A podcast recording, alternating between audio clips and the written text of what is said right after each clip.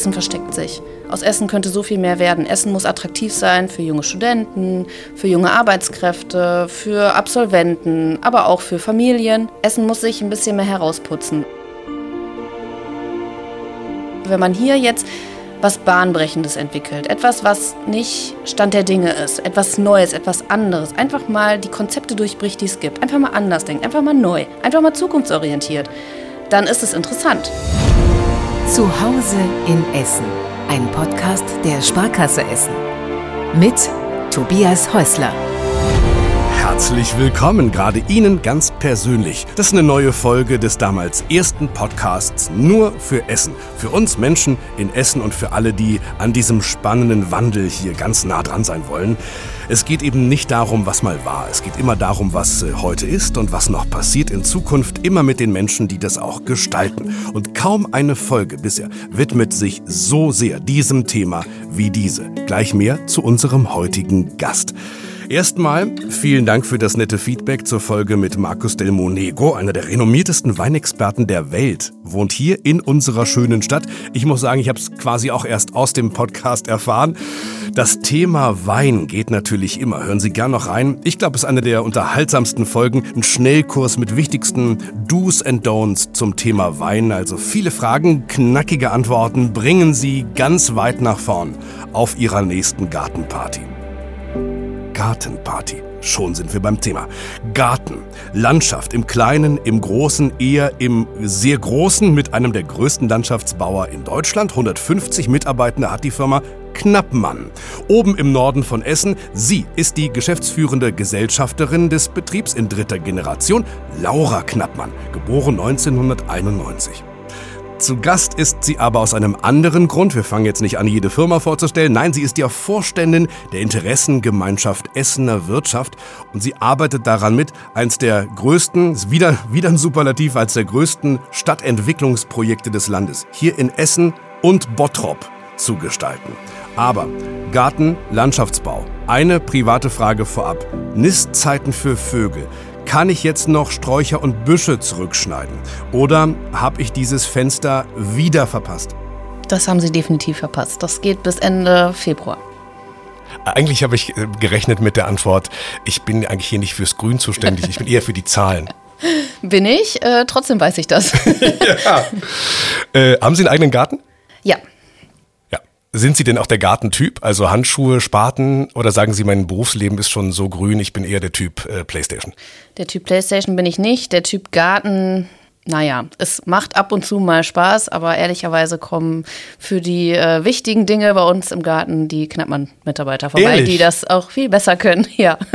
Äh, Sie haben ja genügend Menschen hier. Also Sie, Sie kommandieren ab und sagen, also ich, Werner, Hans, heute Privatauftrag? Genau, aber ich glaube, für die Mitarbeiter ist das schon eine große Ehre, im Knappmanngarten zu arbeiten. Wenn Sie das sagen. Wir müssen uns fast beeilen ein bisschen mit dem Podcast. Als ich mich darauf vorbereitet habe, waren es noch 130 Mitarbeitende. Jetzt sagen Sie, es sind schon 150. Übermorgen ja. sind es 180. Sie wachsen. Ähm, genau, wir wachsen. Das äh, hat unterschiedliche Gründe. Zum einen stehen wir vor der Unternehmensnachfolge. Meine Schwester und ich werden zusammen mit zwei anderen Mitarbeitern im Unternehmen äh, die Führung des Unternehmens übernehmen. Ach, und das heißt, Ihr Vater ist jetzt dann endgültig raus.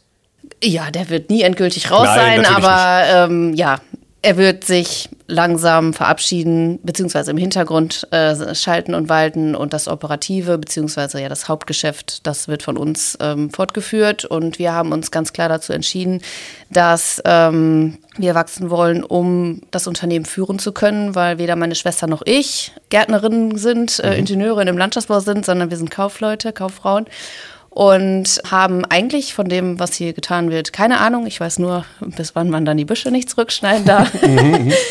Das, also wir glauben, dass wir das Unternehmen führen können, wenn es eine gewisse Größe hat, eine gewisse Struktur, die man aufgezogen hat und Prozesse. Genau, das ist der Grund, warum wir wachsen. Der andere Grund ist, glaube ich, für den Podcast semi-relevant. Da geht es um Sachen, die bei uns in der Branche passieren. Sie müssen, Sie müssen auch jetzt keine Steuererklärung hier direkt machen. Das, wenn Sie sich hier immer an Ihre Experten, Sie sind selbst eine, ansonsten hilft gerne noch die Sparkasse essen, das ist ja alles kein Problem. Wir sprechen über Ihre Themen, wir sprechen über äh, Grün und Blau. Wir sprechen über Landschaftsbau, wir sprechen auch über die Emscher heute, denn Sie haben ein großes äh, Motto ausgegeben, habe ich gesehen. Sie erwarten hier in der Nähe, wir sprechen ja hier in der Konzernzentrale von Knappmann miteinander, Sie bauen hier im Norden der Stadt, um im Übergang zu Bottrop Sie sagen das Erholungsgebiet der Menschen im Ruhrgebiet. Das ist Ihr Ziel. okay, also das muss ich mal ganz kurz klarstellen. Das Projekt Freiheit Emscher hat nichts mit Knappmann Landschaftsbau zu tun. Natürlich nicht, da kommen wir aber später noch ausführlich okay, zu. Okay, gut. Ähm, da handelt es sich ja um mein Ehrenamt, äh, mit dem ich mich engagiert habe für die ja, letzte, sag ich mal, Brachfläche, die letzte freie Fläche, die letzte Potenzialfläche für die Stadt Essen und die Stadt Bottrop, die man ähm, versuchen sollte, so gut wie möglich und innovativ wie möglich und zukunftsorientiert wie möglich zu entwickeln und nicht das nächste tote Gewerbegebiet dort irgendwann stehen zu haben. Herrlich. Wird gleich ausführlich Thema sein, aber ich las schon raus, der Baldener See kann sich warm anziehen. Auf jeden Fall.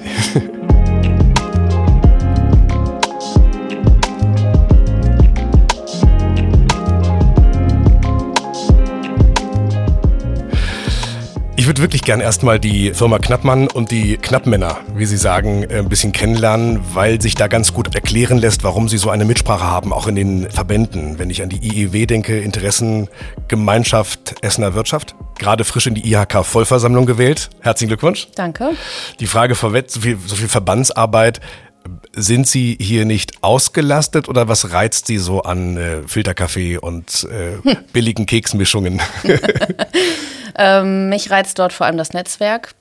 Ähm, ja, ich bin hier absolut ausgelastet, aber ich sehe auch als Teil meines Jobs beziehungsweise meiner Aufgabe als Unternehmerin, dass ich mich für die Region engagiere, beziehungsweise im Rahmen der IHK und IEW für die Region, im Rahmen meines Ehrenamts bei uns im Verband Gartenlandschaftsbau für unsere Branche. Ähm, weil ich ja unsere Branche weiterentwickeln möchte. Wir stehen vor denselben Herausforderungen wie alle anderen Branchen, Fachkräftemangel, ähm, jetzt, wie Sie vielleicht gehört haben, auch äh, die Auftraggeber brechen ja an der einen oder anderen Stelle ein mit Vonovia. Ähm, wir haben viele Herausforderungen in der Branche und auch hier in Essen haben wir viele Herausforderungen. Und ja, ich möchte meine Heimat, meine Stadt, meine Region, möchte ich mitgestalten, ich möchte da mitreden, ich möchte versuchen, was zu bewirken. Und deshalb mache ich das. Knappmann ist jetzt schon groß, ne? Also wenn ich allein den zweitgrößten Mitbewerber hier in der Stadt sehe, der hat vielleicht mal ein Drittel ihrer Mitarbeiter, vielleicht die Hälfte. 1960 ging's los und das noch sehr, sehr klein. Erzählen Sie doch mal von den Anfängen, bitte. Ja, der Anfang, äh, den hat mein Opa, Josef hieß er, habe ich leider nie kennengelernt, äh, gemacht. Der hat ähm, ja, einen kleinen Gartenbetrieb gegründet äh, mit dem Ziel, Pflanzen zu verkaufen, hatte drei bis vier Mitarbeiter, ein paar Schubkarren, ein Bulli und hat ja so ein bisschen Privatgärten gemacht. Aus seinem eigenen Garten heraus, ne? Sozusagen, genau. Ja.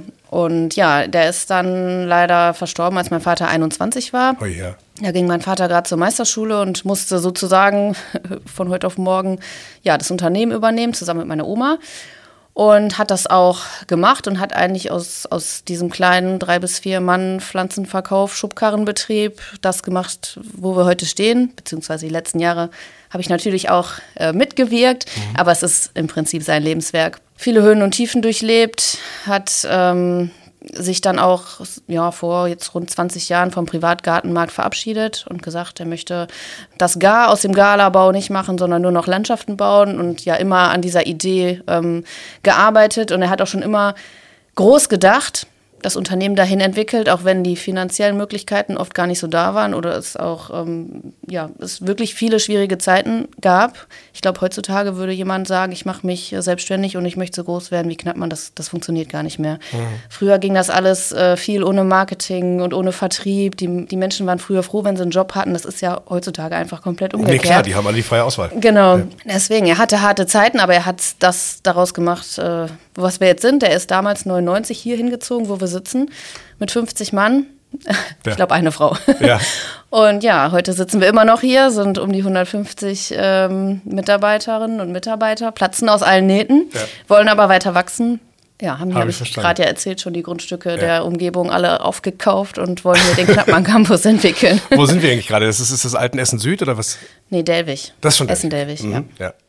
Äh, Sie haben, Sie haben mal gesagt, äh, der Betrieb wurde so groß, dass Sie eben, dass Sie mittlerweile zur Arbeit fahren müssen. Vorher war er wirklich im Garten. Das haben Sie auch noch mitgekriegt, dass er ja. bei Ihnen zu Hause. Ich war früher mit einer Bobbycar auf dem Betriebshof unterwegs. Ja. Hab davon noch eine Narbe auf dem Kopf. ja. Und jetzt fahren Sie zur Arbeit ähm, und äh, wohnen in Wirklichkeit wo? Ich wohne immer noch im Elternhaus, da wo früher ähm, der Betriebshof auch war. Und ja. das war in? In Essen-Frintrop, also Essen fünf Kilometer von hier. Okay. Ja. Ein Kaktus. Sie haben nur einen Kaktus im Büro. Und eine Pflanze, die ich natürlich nicht definieren das kann. Das ist ja wie beim Schuster. Der läuft auch mit den ja, kaputten Schuhen rum. Und wir ja. haben zum Thema Grün, also ich finde unsere Außenanlagen hier auch nicht schön. Ich finde auch die Pflanzen bei uns im Büro nicht so super. Ja, genau. die sieht ganz, ich zeig mal auf eine, die sieht ganz traurig aus. Ja, das ist ein bisschen verkümmert. Ja. Genau. Aber wenn Sie sich unsere Projekte angucken, da werden Sie begeistert sein. Die, das, die sind super. Ihr Mitbewerber Terwige, ich erwähne ihn wirklich jetzt zum letzten Mal, der macht auch nur noch die großen Sachen. Und der sagte jetzt neulich in einem Interview, die Leute wollen das, also warum er Garten nicht mehr macht. Die Leute wollen das, was sie bei Instagram sehen, von diesen ganzen Garten- und grünen Influencern. Die wollen das eins zu eins bei sich zu Hause haben. Und das funktioniert nicht. So funktioniere Gartenbau nicht. Ist das wirklich so? Also ich glaube schon, dass alles, was man irgendwo sieht, das funktioniert. Aber natürlich hat das seinen Preis. Also ich habe mich jetzt noch nicht so viel mit Privatgärten beschäftigt, aber ich weiß, dass man einen guten Privatgarten ähm, nicht unter einem fünfstelligen Betrag bekommt. Und da fängt es auch bei einem richtig guten bei 70, 80, 90.000 Euro an. Und das Geld muss man erstmal haben. Und dann kann es auch aussehen wie bei den Influencern. Aber ich weiß, glaube ich, was er meint. Es ist, ich sag mal, der Kunde privat Mensch, ohne jetzt irgendwem zu nahe zu treten, der ist schwieriger als der öffentliche Auftraggeber. Den muss man abends besuchen, da haben Mitarbeiter heutzutage auch nicht mehr so Lust, ja. abends die Kundentermine zu machen. Dann guckt er einem den ganzen Tag zu bei dem, was man macht. Ich meine, man kriegt Kaffee und Suppe, das ist vielleicht nett, aber es wird halt auch ähm, ja, mehr, sag ich mal, kritisiert oder heutzutage in der Google-Welt weiß man ja auch immer alles besser. Also es ist schon, das sind auch Gründe, warum wir unter anderem keine Privatgärten bauen. Aber verrückte, verrückte Kunden gibt es auch gewerblich, ne? Was war mal eine Herausforderung, bei der Sie gesagt haben in der Planung schon, uiuiuiui, Gott. China, Asia-Garten, was weiß ich, irgendwie ein Beispiel?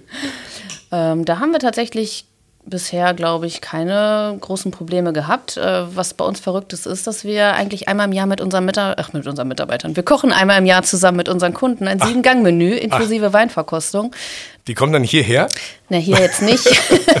wir mieten äh, eine Kochschule an und haben dann da auch natürlich Profis äh, zur Seite und kochen dann gemeinsam ein Menü mit Weinbegleitung. Okay, das heißt auch die Kunden kochen auch mit? Natürlich, ja, alle verstehe. kochen. Alle mhm. kriegen eine hübsche Schürze an. Wie viele Menschen sprechen wir denn da? Ja, so 25 Kunden und halt ähm, so fünf bis sechs von Knappern.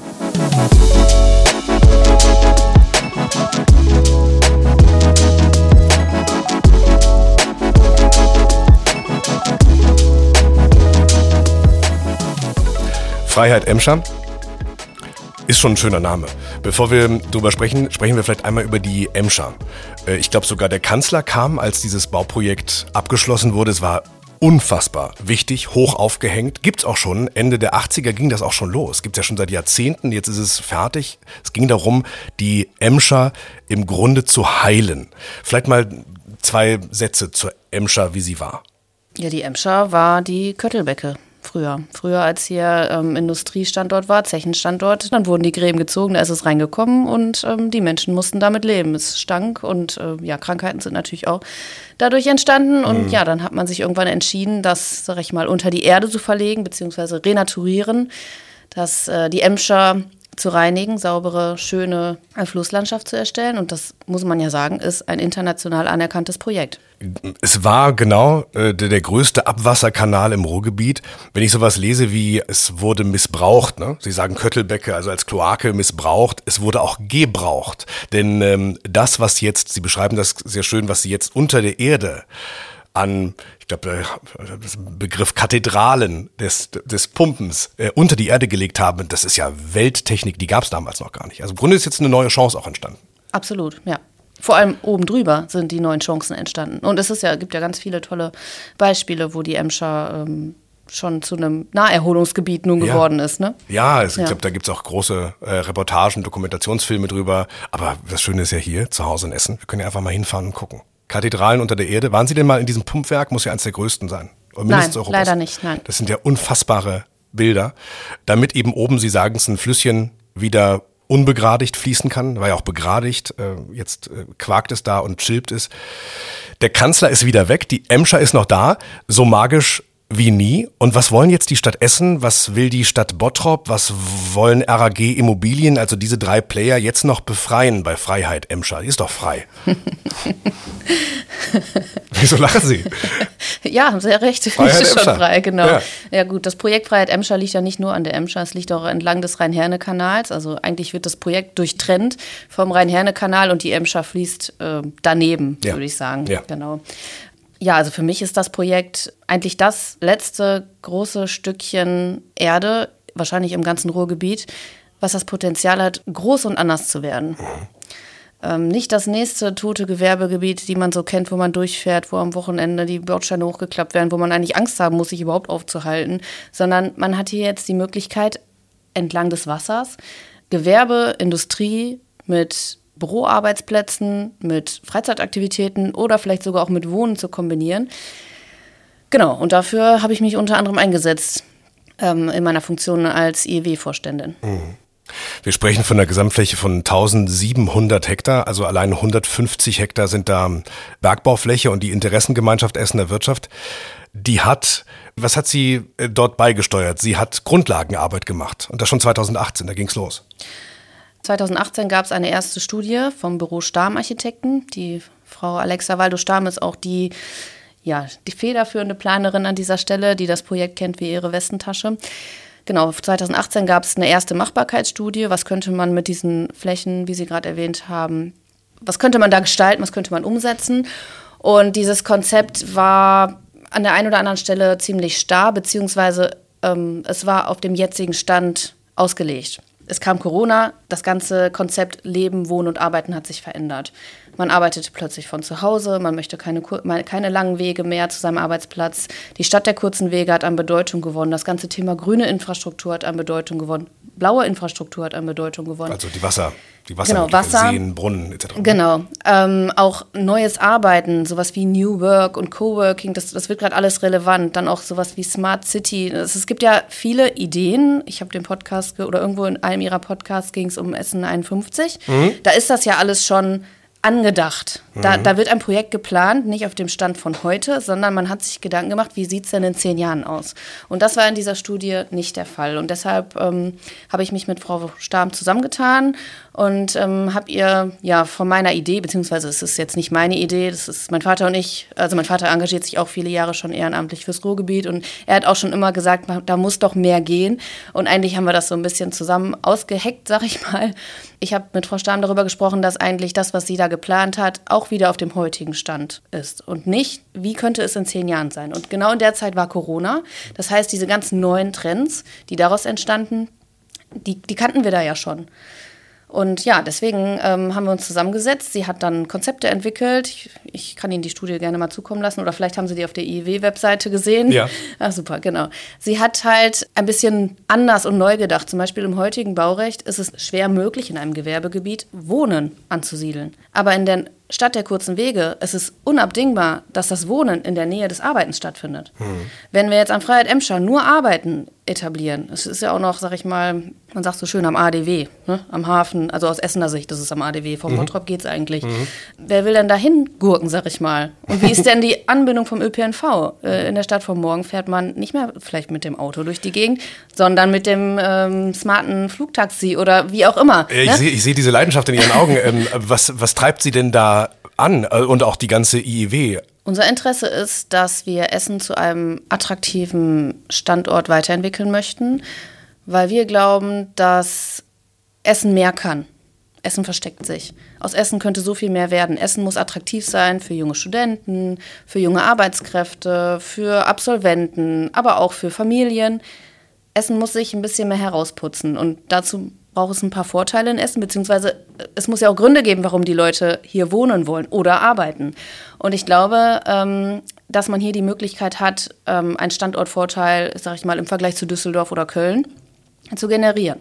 Weil ich glaube, dass Essen, ich möchte jetzt den anderen Ruhrgebietsstädten nicht zu nahe treten, aber ich glaube, dass Essen im Vergleich der anderen Ruhrgebietsstädte viele Vorteile hat und ein attraktiver Lebensort sein kann. Ich meine, wir waren grüne Hauptstadt Europas, wir haben einen See, äh, wir haben sowieso äh, sehr viele Grünflächen. Ich glaube, in der grünen Hauptstadtkonzept geht es darum, dass man jeder Bürger innerhalb von fünf Minuten in einer Grünfläche ist. Also mhm. wer kann das von sich sagen? Ja, es gibt viele Vorteile.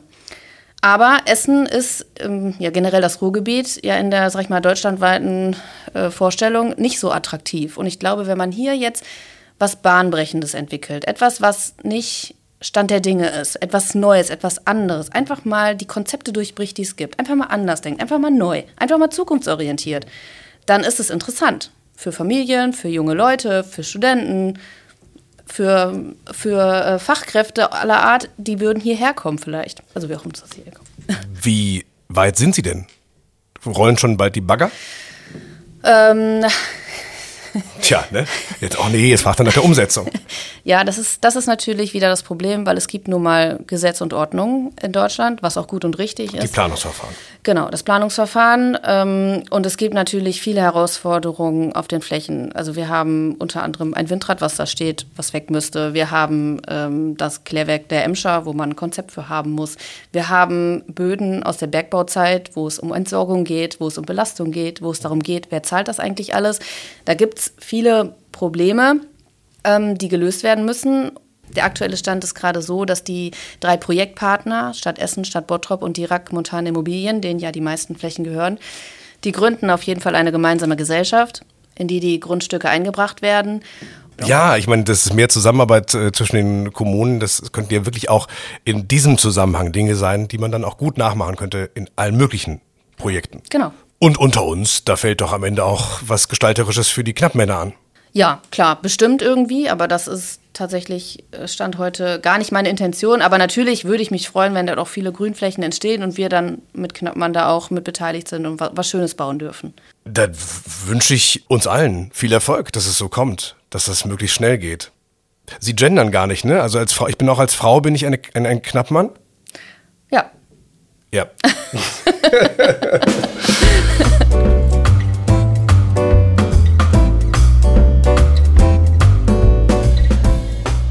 Ich finde es ja persönlich immer spannend, junge Unternehmer, junge Unternehmerinnen zu treffen, auch Gründerinnen. Jetzt Sie in äh, mächtiger Position bei so einem ehrwürdigen Unternehmen. Erstmal eine leichte Frage. War das immer klar, dass Sie den Betrieb übernehmen? Nein. Mindestens Ihnen klar? Oder war es Ihrem Vater immer klar? Nein, also mein Vater auch nicht. Auch nicht. Äh, mir war immer klar, dass ich eigentlich nicht ähm, irgendwo angestellt sein möchte. Ich wusste schon immer, ich möchte was Eigenes machen. Aber mich hat abgehalten, in dieses Unternehmen einzutreten, weil ich auch dachte, als Frau, was soll ich denn hier? Ähm, ich möchte ja auch eine Familie haben. Wie, wie soll man das machen? Und das Zweite war, dass ich auch nicht Landschaftsbau studieren wollte. Ähm, beziehungsweise zu dem Moment, in dem Moment, wo ich mich entschieden habe, war ich mit meinem Studium schon zugange und habe gedacht, wie soll ich das denn schaffen, wenn ich gar nicht weiß, wie der Baum gepflanzt wird oder wenn ich gar nicht weiß, wie der Pflasterstein gelegt wird. Aber ja, die Ängste habe ich abgelegt. Ja, Sie haben BWL dann durchgezogen und haben dann grob äh, noch einen Master gemacht, Immobilienmanagement, sage ich mal zusammengefasst, grobe Bezeichnung. Ich habe ja witzigerweise Ihre ganze Familie kennengelernt. Bei der Tacken, bei der Tackenverleihung im vergangenen Jahr. Ja, da war ich leider im Urlaub. Da waren Sie im Urlaub. Äh, und hochschwanger, wenn ich es richtig zurückrechne, oder? Genau. Ja, ja genau. Also Stichwort Familie und, äh, und Unternehmerin sein in der Höhe mit so vielen Mitarbeitenden. Es geht. Das Kind, fünf Monate alt, darf ich erzählen? Genau. Liegt nebenan. Ja. Sie kombinieren das wirklich. Aber Sie haben ja auch natürlich genügend Personal, dass man, oder? Und immer was Grünes drumherum. Ja, genau. Nee, das war von vornherein klar, dass ich beides möchte. Ähm, und ich habe auch Glück. Ich habe ein super liebes, äh, unzufriedenes Kind, was gerne mit ins Büro kommt und gerne die ganze Woche mit mir hier arbeitet. Statt Bürohund. ja, genau. Wir haben keinen Bürohund, wir haben ein Bürobaby. Es ist super für die Mitarbeiterzufriedenheit und auch jetzt gerade geht ja wieder jemand spazieren. Also die haben alle Spaß daran. Das ist schön. Sie als Unternehmerin, Sie haben die Chance, ich will Sie jetzt ja nicht noch in noch weitere Aufgaben rein, reinquatschen, aber ich spüre schon, das gehört schon zu Ihren Dingen als junge Unternehmerin gibt es da Werte, die Ihnen 2023 besonders wichtig sind? Empfinden Sie sich vielleicht auch als Vorbild, als Symbol für andere? Ja, auf jeden Fall. Also wir sind gerade dabei, hier im Unternehmen auch einen ja, Führungskulturwandel durchzuführen, wo ich ja, sagen muss, mein Vater ist da ein bisschen außen vor, weil er sich da nicht mehr, also selber auch nicht mehr so drin sieht. Mhm. Wir haben im Unternehmen bestimmte Werte, die sind ihm auch wichtig, aber das, was wir da jetzt machen, das ist, sag ich mal, nochmal eine andere Dimension und da spielt vor allem das Thema ähm, selber Verantwortung übernehmen, eigene Entscheidungen treffen, ähm, zuverlässig zu sich selbst und zu anderen zu sein und sich gegenseitig zu vertrauen, eine Riesenrolle. Und das sind die Themen, die uns gerade bewegen, ja. Und von welcher Seite kommt er? Er sagt, äh, nee, er hätte es gerne insgesamt ein bisschen autoritärer. Das ist einfach eine andere Zeit auch, ne? Genau, es ist eine andere Zeit. Er ist äh, ganz anders geprägt. Er hat in den Jahren, in denen er das Unternehmen geführt hat, ähm, auch Enttäuschungen erlebt und hat deshalb natürlich Vertrauen in die Mitarbeiter, aber ihm ist ganz, in ihm ist ganz tief verankert, dass er immer alles sicherstellen muss. Mhm. Das habe ich auch ein bisschen von ihm übernommen, aber ich merke mittlerweile, dass man, wenn man den Mitarbeitern vertraut und den Raum gibt, eigene Entscheidungen zu treffen und selber Verantwortung zu übernehmen, dann muss man in der Regel nicht sicherstellen, weil sie die Verantwortung auch nehmen. Sie machen mhm. es. Da hat sich, glaube ich, auch was getan äh, bei den Mitarbeitenden selbst und ihrem Verständnis, was Arbeit für sie bedeutet. Absolut. Also unsere Mitarbeiter haben das eingefordert, deswegen haben ja. wir den Prozess in Gang gesetzt. Und ich muss sagen, für die bevorstehende Unternehmensnachfolge ist das das Beste, was wir machen konnten. Und mein Vater sagt dann natürlich, ja, aber das könnte man ja auch ausnutzen, wo ich mittlerweile sage, der Mensch, der das ausnutzen würde, würde das in jedem System ausnutzen. Ja, klar, und der gehört dann einfach nicht hierhin. Und das ist dann halt äh, ja die Königsdisziplin eigentlich dann nur die Mitarbeitenden, jetzt gender ich mal für sie, äh, zu finden und ähm, einzustellen und zu binden, die dann genauso ticken. Wir nennen das bei uns Knappmann Drive und Knappmann Style, die halt diesen Drive haben mhm. und da Bock drauf haben. Ich sehe zumindest hinter Ihnen ein Schild, da steht, zumindest da steht schon drauf, Fokus Mitarbeiter. Das ist glaube ich, das entscheidende Thema, denn alle ihre Leute könnten ja wahrscheinlich innerhalb von 24 Stunden vielleicht sogar eine besser bezahlte Stelle, äh, sie, sie müssen ihnen kurz und gut jederzeit eine Menge bieten. Ja. Was tun Sie? Da tun Sie eine Menge schon noch. Wir tun eine Menge, genau. Ähm, wir haben ganz viele Goodies und Vorteile entwickelt für unsere Mitarbeiter. Aber ich glaube, der größte Vorteil ist hier bei uns das Team, der Zusammenhalt, das Familienunternehmen. Der Vorteil unseres Unternehmens und warum die Menschen auch bei uns arbeiten wollen. Wir haben Leute, die sagen, ich habe euch verfolgt bei Instagram und überall, ich möchte bei Knappmann arbeiten.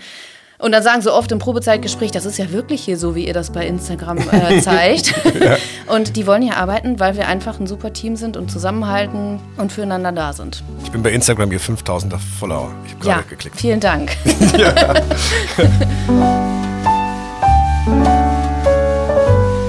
Knappmann, wir bauen Landschaft. Bauen Sie doch bitte mal den perfekten Park. Muss jetzt nicht technisch einwandfrei sein, aber den perfekten Park symbolisch für unsere schöne Stadt. Also die Sparkasse Essen bietet Ihnen, sagen wir mal, 2000, was nicht, was wäre eine gute Größe, 2000 Quadratmeter, keine Ahnung, so einen Park. Sie machen den Rest. Wie sehe so ein Park aus? Was muss da rein? Auf jeden Fall viel grüne und blaue Infrastruktur, Waldflächen, Wiesenflächen, Blumenflächen, Wasser in Form eines Teiches oder eines Baches. Es muss äh, Raum geben für die Natur, die sich entfalten kann, und Raum für die Menschen der Stadt, für Jung, für Alt. Es muss Spielplätze geben, es muss äh, Sportplätze geben, es muss Aufenthaltsplätze geben, es muss äh, Fitnessgeräte geben, äh, Bänke, Aufenthaltsflächen. Es wäre schön, wenn der Spielplatz ähm, ein Zechenturm hätte, unser Wahrzeichen implementiert. Glauben Sie an solche äh, Wahrzeichen wie so ein Zechenturm oder glauben Sie, das ist jetzt eigentlich auch fast durch und steht uns im Weg, auf dem Weg in die Zukunft? Nein, das steht ganz vorne auf dem Weg in die Zukunft, weil das ist das, womit, worin wir uns identifizieren, was uns ausmacht und was man auf jeden Fall als Aushängeschild verwenden sollte.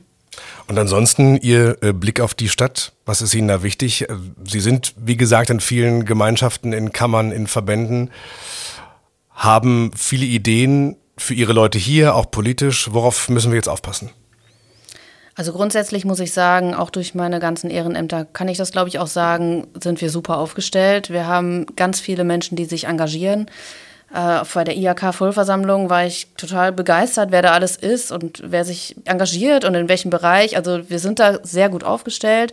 Wir haben ja auch viele große Unternehmen angesiedelt ähm, in Essen. Aber ich glaube tatsächlich, was muss passieren? Wir müssen gut aufpassen, dass wir uns attraktiv halten und gestalten im Rahmen äh, aufgrund des Fachkräftemangels.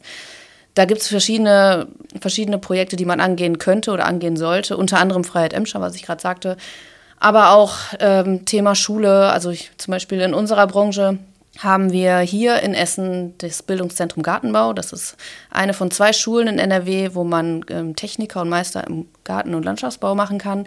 Und die Schule ist, ja, also da möchte man nicht zur Schule gehen. Mhm, es ist nicht so hübsch. Und Essen könnte sich damit schmücken, dass man sagt, Essen ist der Standort, wo man die grünen Berufe lernt. In der grünen Hauptstadt Europas kann man Gartenbau studieren, Gartenbautechniker machen, Gartenbaumeister. Das wäre zum Beispiel jetzt aus meiner Sicht, natürlich aus meiner grünen Branchensicht, das wäre eine Sache, an der könnte man arbeiten. Das wäre super für die Stadt. Man hätte wieder ein grünes Aushängeschild, was auch wirklich grün ist, also ja, nicht nur ja. ähm, ein Fake. Äh, man würde Leute oder junge Menschen anlocken. Man hätte die Option, hier auch wieder einen Bildungsstandort, sag ich mal, für das grüne Wesen zu implementieren, zum Hintergrund für sie. Bis vor, ich glaube, 15 Jahren konnte man unseren Ingenieurstudiengang hier studieren in Essen. Und ähm, das wurde verlegt nach Höxter. Ist, ja, ja, Kreis, ne? Kreis Höxter halt. Genau. Um, wer möchte in Höxter studieren? Aus Westfalen-Lippe. Liebe Grüße, liebe Grüße. liebe Grüße, okay. Aber wer möchte das studieren? Fans äh, in ne? Paderborn und Höxter, ja klar. Wir hatten zehn Anmeldungen im letzten Semester. Ja. Und das auf 1000 Unternehmen in NRW. Also es, ist, es gibt die Fachkräfte wirklich nicht in unserer Branche, die es geben müsste. Und das wäre zum Beispiel eine Sache, ähm, da könnte man sich für engagieren. Ja, ich, ich spüre eine Menge Engagement. Sie strahlen und sprühen ja richtig. Dass Ihr Vater äh, demnächst dann jetzt hier weniger zu sagen hat, das weiß er aber schon. Das erfährt er nicht hier im Podcast, ne? Das weiß er schon, ja. Da kommt er gut mit zurecht. okay. Laura Knapper, ich danke Ihnen sehr für die Zeit. Was sagt man hier im, sag mal, gut grün? Schnibbel die Schnapp? Was wünscht man sich? Alles Gute wünscht Alles Gute natürlich, genau. Ja, Glück auf, sowieso im Ruhrgebiet. genau. Dankeschön. Gerne. Wir haben Ihnen die wichtigsten Infos zur Emscher Freiheit Emscher auch nochmal in die Show Notes gesetzt, damit Sie schon heute wissen, wo Sie vielleicht morgen wohnen und arbeiten und chillen. Ansonsten freuen wir uns über Feedback. Gibt hier eine Kommentarfunktion zu jeder Folge, auch auf sparkasse-essen.de slash podcast. Außerdem haben ja alle Mitarbeiterinnen und Mitarbeiter der Sparkasse Essen eine Kommentarfunktion. Sprechen Sie sie einfach an. Kommt alles zu uns. Es wird noch viel passieren und Sie sind mit diesem Podcast immer ganz nah dabei. Hier in unserer schönen Stadt. Das war Zuhause in Essen. Ein Podcast der Sparkasse Essen. Die neue Folge. Jeden zweiten Dienstag im Monat.